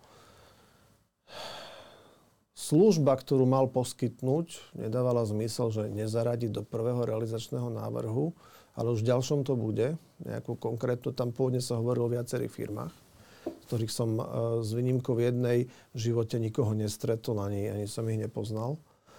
To je jedna vec. Druhá vec je, nejako popísal sumu peňazí, ktoré potom vydal z nejakého, na pôjde to, kde si mal a nesedela ani suma a už vôbec, ne, nesedeli, už vôbec nesedeli bankovky. Potom sa urobil znalecký posudok na daktilke, na DNAčku. Nikde nič nebolo, čo by súviselo so mnou. A potom ešte hovoril, že a, a toto mi potvrdia moji kolegovia, vymenoval dvoch a ešte tam boli nejakí ďalší dvaja, ktorí boli vypovedať a nepotvrdil to vôbec, ale že vôbec nikto nič. A medzi nami tá akcia dodnes sa nezrealizovala, pokiaľ, pokiaľ viem. Mhm. Myslím, že 363 bol tento prípad zastavený? Dobre si pamätám. Bolo zrušené a zrušené. mali znovu konať a rozhodnúť. Ale či znovu Áno. konajú, neviem. Uh, informácia je taká, že Boris Kolár bol uh, na generálnej prokuratúre u Maroša Žilinku uh, po vašom zadržaní minimálne dvakrát. Bol tam kvôli vám? To ja netuším. Keď, keďže som bol zadržaný, tak... Uh... Či máte nejakú informáciu, že by za nie, vás o tomto, o tomto bojoval? Lebo však on verejne bojoval pomerne dosť. Verejne sa ma zastával, uh, za čo mu ďakujem, ale priamo, e, že, že o čom sa bavili, ja neviem. Ako to ja som sa dozvedel potom ex post, že vôbec nejaké stretnutia mali byť, ale o čom boli, netuším.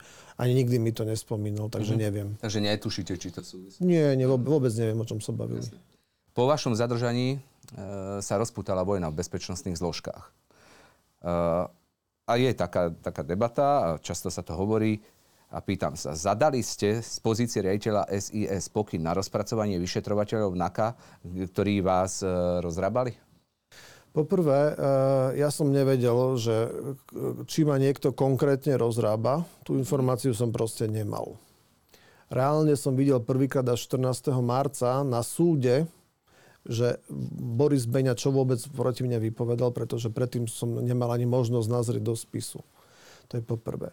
Po druhé, ako sme sa už bavili pred chvíľou, my sme sa venovali jednému grázlovi, ktorý sa ktorý páchal ekonomickú trestnú činnosť a obrazne povedané, ja za to nemôžem, že mu do, auto, do auta naskakala výrazná časť ľudí, ktorí sa práve venujú vyšetrovaniu podobných vecí.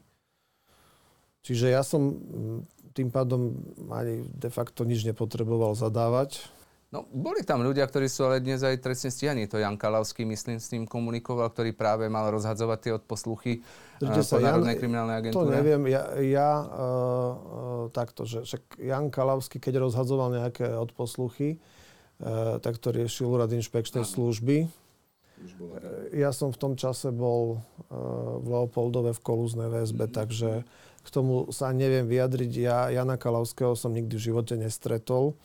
Čiže ja som jeho tvár videl prvýkrát, keď tam bol zadržiavaný a v telke som to videl v Leopoldove. Rozumiem. Uh, vojna v bezpečnostných zložkách je, alebo teda nie je podľa vás? Podľa mňa nie je dneska žiadna vojna v bezpečnostných zložkách, pretože uh, jedna strana vojnového konfliktu bola uh, zlikvidovaná. Absolútne. E, takže nemá byť veľmi aká, aká vojna. A o to viac ma akože pobavia e, vyjadrenia toho, že aké nenormálne prostriedky boli nasadené na dokázanie e, manipulácií. Žiadne nenormálne prostriedky neboli minimálne na, na strane Slovenskej informačnej služby konkrétne žiadne, lebo som hovoril, že my sme robili jedného človeka a do toho vám nabiehali do obrazu a do zvuku ľudia, ktorí tam nemali čo robiť a rozprávali, čo, čo rozprávali. Čiže tam nič e, špeciálne nebolo. A potom bol nejaký tím, čo som sa dozvedel, ale až niekedy v lete 2021, e, to bol ten tým, tým oblúk, mm-hmm. ktorý neviem ani koľko mal členov, čo sa mi ale tiež nejaví ako nejaký zásadný mimoriadný náklad a to je tak všetko.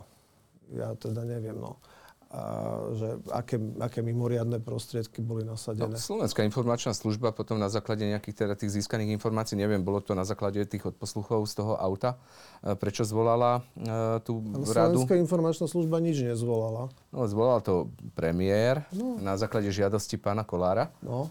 A teda stretli sa aj prezidentka, aj všetci v Mohli sa stretnúť aj inde. Viete, áno, to... áno, áno. Ale bolo to teda po vašom zadržaní, myslíte, že to súvisí? No ono, keď tomu ja správne rozumiem, to bolo tak, že e, po mojom zadržaní ešte boli zaslané asi nejaké doplňujúce informácie. To je tá správa, ktorá mala byť v parlamente. Ja som ju teda e, nevidel. A boli zaslané nejakým príjemcom. A na to e, zo zákona. A na to, aby si možno vysvetlili aj nejaké ďalšie veci, niekto považoval za vhodné, a keďže to zvolával premiér, no tak premiér je predsedom Bezpečnostnej rady, aby si tie veci povedali tí, ktorých sa to týka a to sa udialo. To, že informácie o takomto stretnutí vyšli von v denníku N, tak to je len na škodu veci a potom nech sa nikto nečuduje, že sa toho chytil Robert Fico a opozícia a bol z toho cirkus, aký bol. Ako toto celé skončí?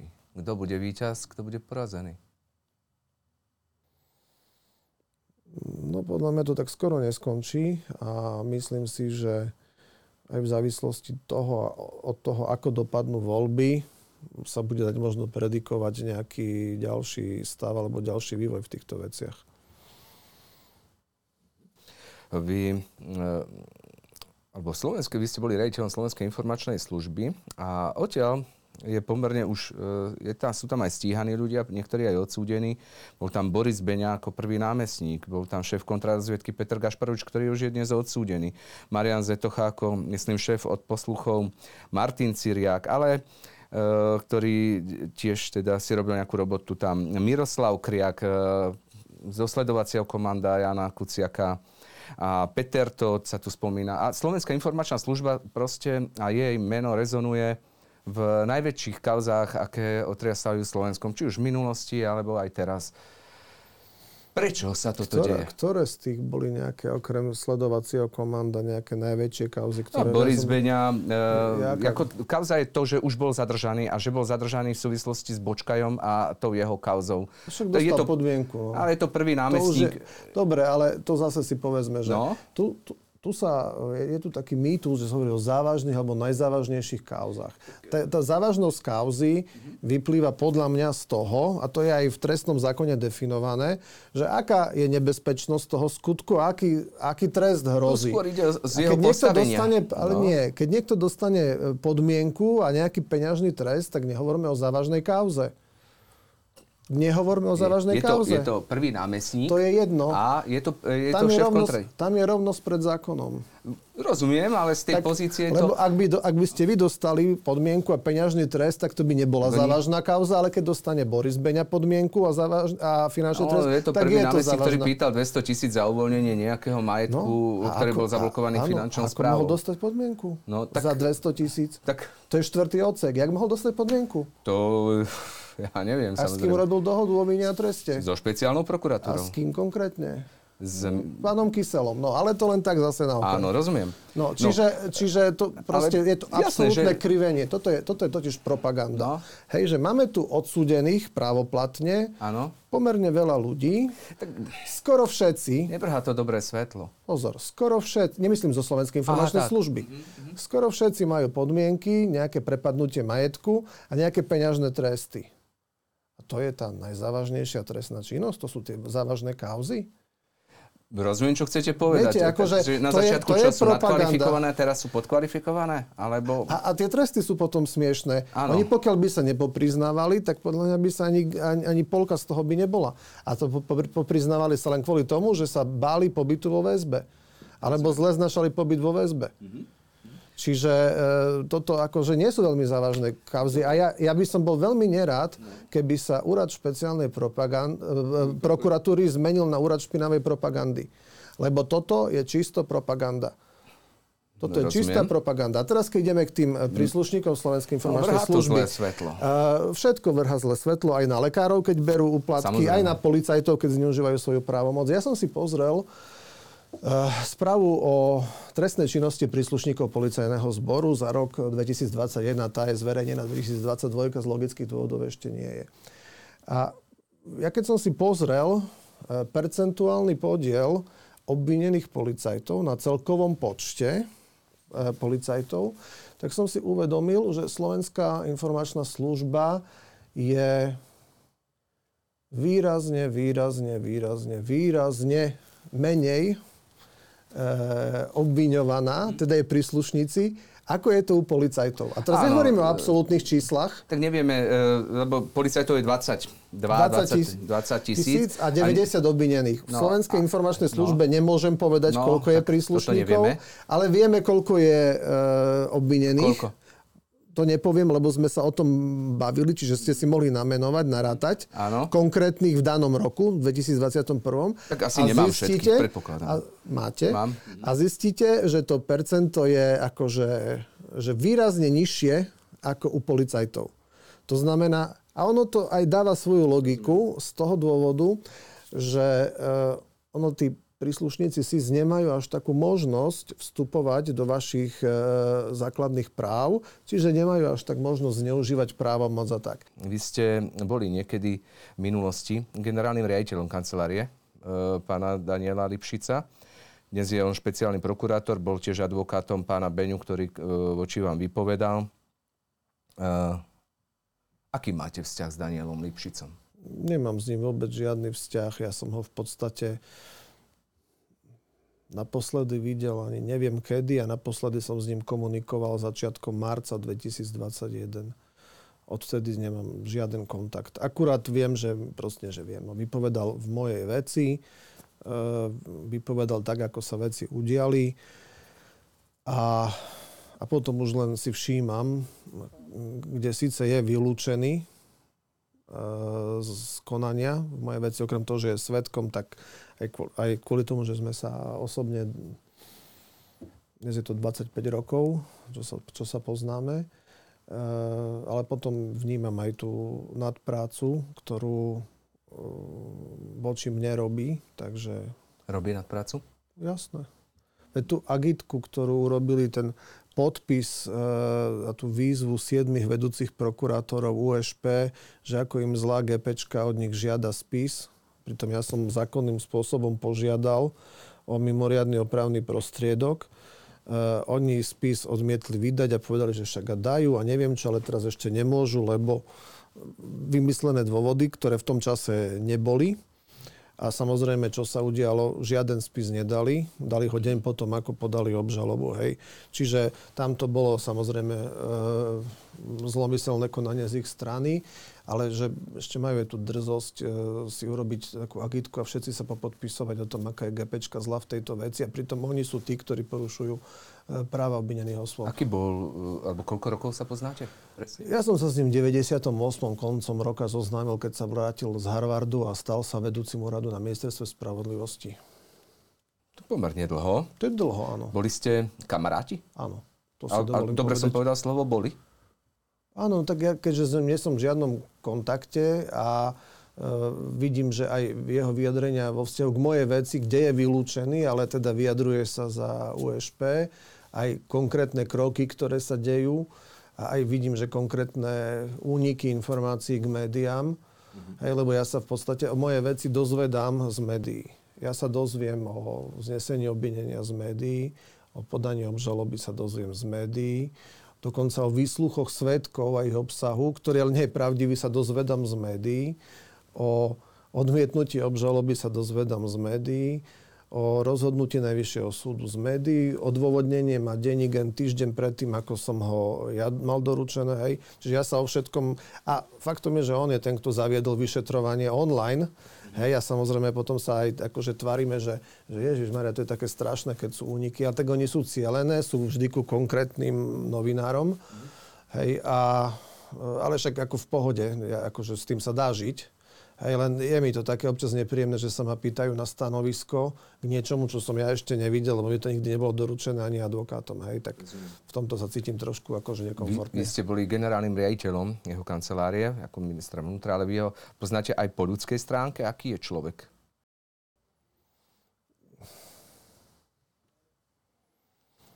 V dobrých časoch e, fajn. Takže poznáte ho dlho. Je je, je to človek na správnom mieste podľa vás? Uh, ako hovorí v mojej veci, tak ja poviem v jeho veci, že som zaujatý v danom prípade, takže nebudem to komentovať. Uh-huh. Uh, spomenuli sme tu 363 a uh, Maroša Žilinku.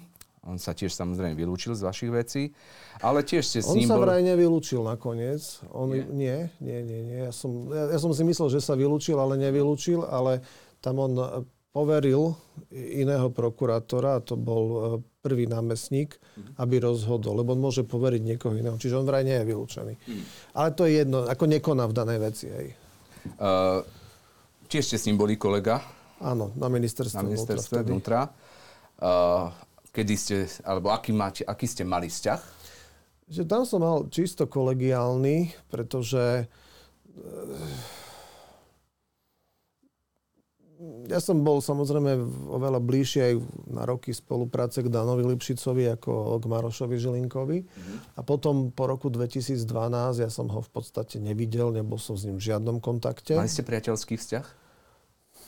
Skôr pracovný, taký priateľsky by som to nenazval, hej, čiže my sme sa nenavštevovali nič, mali sme taký príjemný, kolegiálny, pracovný vzťah, hej, týkali sme si.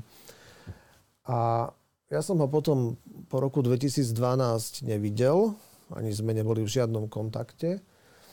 A až keď som sa stal riaditeľom Slovenskej informačnej služby, tak sme sa stretli on bol vtedy šéfom toho odboru ekonomickej kriminality na USP, takže on ešte spolu s ešte jedným prokurátorom a ešte s nejakými mm, príslušníkmi PZ sa so mnou stretol a preberali sme nejakú jednu konkrétnu pracovnú vec. Sme sa snažili dohodnúť, že ako zabezpečiť, aby veci ste odsýpali. A, a potom, až keď sa stal uh, generálnym prokurátorom, tak som mu zablahoželal a stretli sme sa asi dvakrát alebo trikrát. Z nejakých konkrétnych dôvodov. Takže poznáte pomerne dlho, aký je to človek ľudský z vášho pohľadu? Ľudský, no východniar je to. To aj vy? No však. Tak si rozumiete teda? Ne, východniari to majú niekedy ťažké. Buď je to akože priateľstvo na život, na smrť, alebo je tam také, také napätie a... No. A vy to máte ako? Ja to mám našťastie také, také neutrálne. Hej, že mali sme akože fajn kolegiálny vzťah uh, a nemal som s ním žiadne, žiadne konflikty alebo spory. Je to človek na správnom mieste? Tu si myslím, že áno. Boris Beňa, tiež ste s ním uh, roky sa poznáte, aj spolupracovali nejakým spôsobom, takže... E, to... Boris, Boris je taká zvláštna kategória. Ja som ho spoznal v roku 2010, keď sa stal krajským rejiteľom policajného zboru v Banskej Bystrici. O okolnostiach e, nemá zmysel teraz hovoriť. Uh, bol taký mladý, perspektívny, uh, účenlivý, povedzme. Uh, dal si jej povedať, keď mu starší a skúsenejší kolegovia radili, čo ako robiť. No neskôr sa stal šéfom sekcie kontroly inšpekčnej služby. my sme vychádzali veľmi dobre, potom odišiel za policajného pridelenca do Rumunska tam sa medzi nami akože e, stretával aj s Petrom Koščom. A to len preto hovorím, mm. lebo včera som si čítal e, nejaké správy z, e, zo súdu s Dušanom Kovačíkom, kde Boris Beňa tvrdil, že ho zoznamil Šafárik s Koščom, čo je mm. nezmysel. On sa s ním poznal predtým. Peterko za ním bol v Rumunsku. No ale to je jedno. A, čiže bol pridelenec v Rumunsku. Ja som ho potom tesne pred koncom volebného obdobia zoznámil s Antonom Šafárikom, a, ktorý si ho neskôr vybral a zavolal ho k sebe a dostal riadiacu pozíciu v Slovenskej informačnej službe. No a tam sa správal rôzne v tom čase, lebo však bola vládna koalícia, aká bola. A po voľbách, keď som sa ja stal riaditeľom Slovenskej informačnej služby, no tak buď by som dotiahol niekoho zvonku, a to som si nebol úplne istý, či je dobre, alebo zoberiem niekoho zvnútra zo systému, ktorého poznám. Mm. A e, u neho som vedel aj teda o nejakých e, slabších miestach, ale tie pozitívne prevažovali. A preto som mu ponúkol pozíciu, ktorú, ktorú on e, následne prijal. Až dnes, neskôršie som sa potom dozvedel niektoré veci, kedy konal uh, negatívnym spôsobom proti mne v predchádzajúcom období, ale to nie je priestor na nejakú mediálnu debatu. Bola to, to chcem... chyba? No tak ak by som mal uh, informácie, ktoré mám dnes, a teraz nemyslím no. o tejto kauze, ale o tých veciach, ktoré robil predtým, o niektorých, uh, a, a urobil by som z neho námestníka, tak uh, by to bola veľká chyba. Mhm. Ale keďže tieto informácie som nemal a Boris Beňa zase je inteligentný človek, čiže on sa vie čítať niekedy hru a prispôsobovať sa, tak tá voľba bola v tom čase asi najlepšia možná, ktorú som vedel urobiť. Tiež to bol váš dlhoročný kolega, takže ľudsky ste ho zle odhadli? No tak uh, ľudsky som ho zle odhadol. Nevedel som o jeho extrémne blízkom vzťahu s Ludovitom Makom. Vedel som, že sa poznajú, ale to som myslel tak, že funkcionársky, hej, že mm-hmm. to bol problém jeden.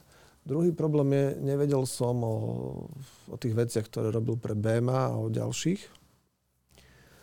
A, tretia vec je, nevedel som o veciach, ktoré robil voči mne za predchádzajúcej vlády. Čiže z toho, z toho som bol akože trošku, trošku sklamaný, lebo ešte, ešte jednu vec by som chcel povedať, že ja som bol uh, cieľom Kočnerovho sledovacieho komanda. Ja som poškodený v tejto veci, sledovali mňa, moju rodinu. Lenže okrem uh, Kočnera a jeho komanda, vedeného Petrom Totom a Kriakom a touto partiou, uh, mňa monitorovali aj ďalší ľudia. Uh, kaviareň Krajniaka, tomu sa venoval KUFS, čiže tam priamo de facto Mako nahrával, odpočúval. A potom mňa a moju rodinu monitorovali a sledovali ešte iní ľudia. O tom budem hovoriť, keď tak až na súde. A zároveň som si prečítal, keď bola chvíľku na webe vyvesená tá tréma Kočnerová, že Kočner sa tam bavil, teraz neviem, či s Petrom Totom, alebo s niekým z oligarchov Smeru a on tam ho, hovoril o mne, že Pčolinsky je pre nás oveľa nebezpečnejší ako Matovič.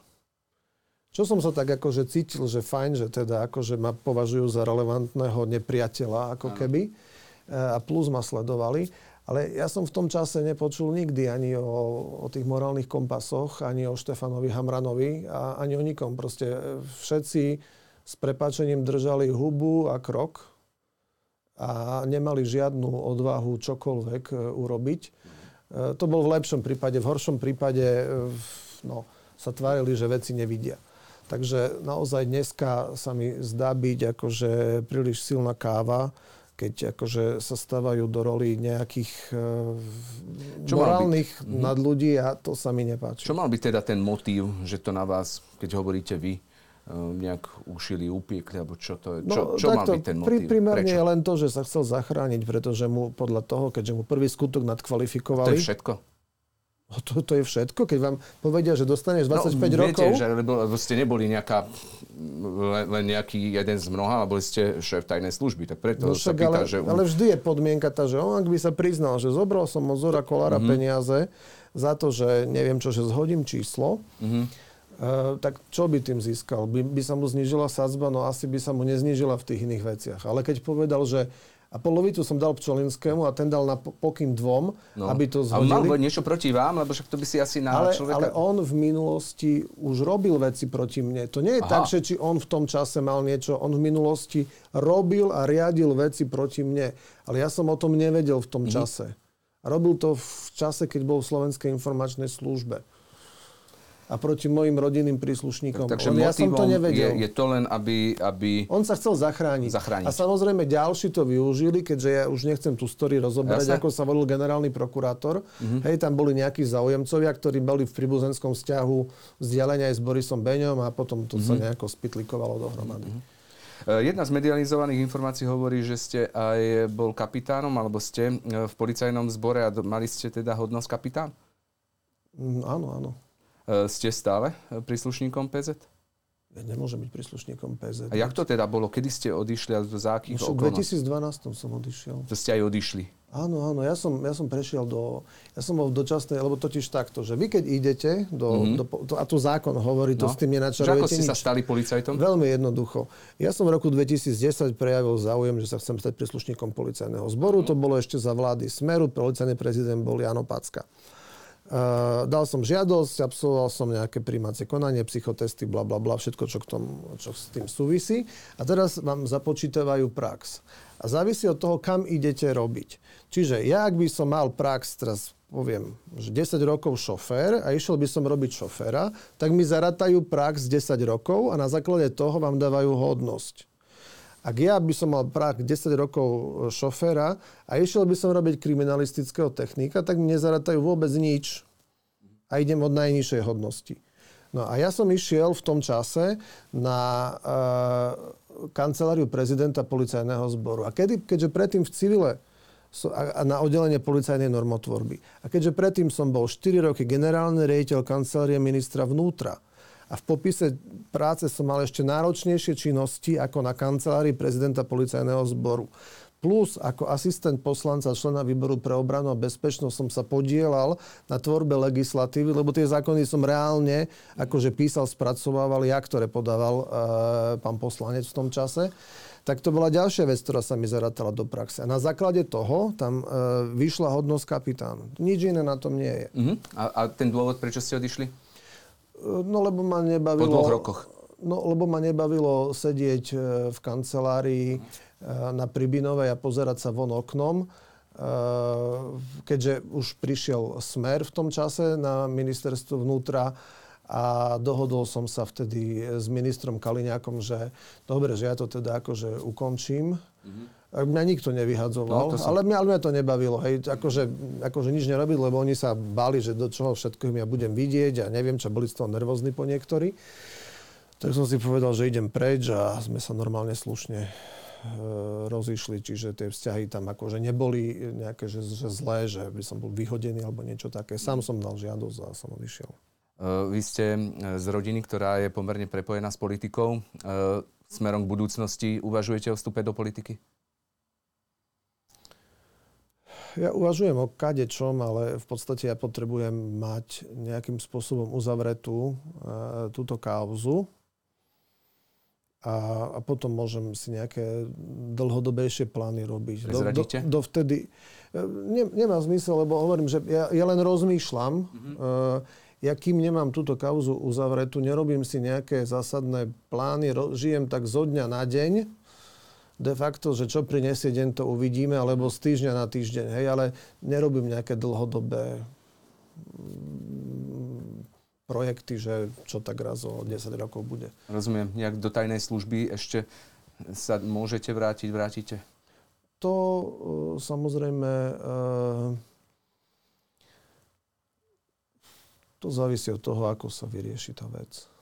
A, a potom samozrejme ďalších okolností, keďže ja nie som akože neznáma osoba, ktorá nemá e, žiadny track record hej, za sebou, takže e, ja predsa len som trošku popísaný list papiera a e, aj ten, kto bude rozhodovať o niečom hej, a bude chcieť, že či nejakým spôsobom e, nemôžem prispieť e, nejakou prácou, tak ten si to musí zvážiť.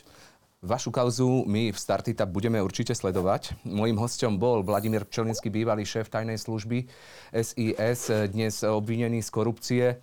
Ja vám ďakujem za návštevu. Ďakujem za rozhovor.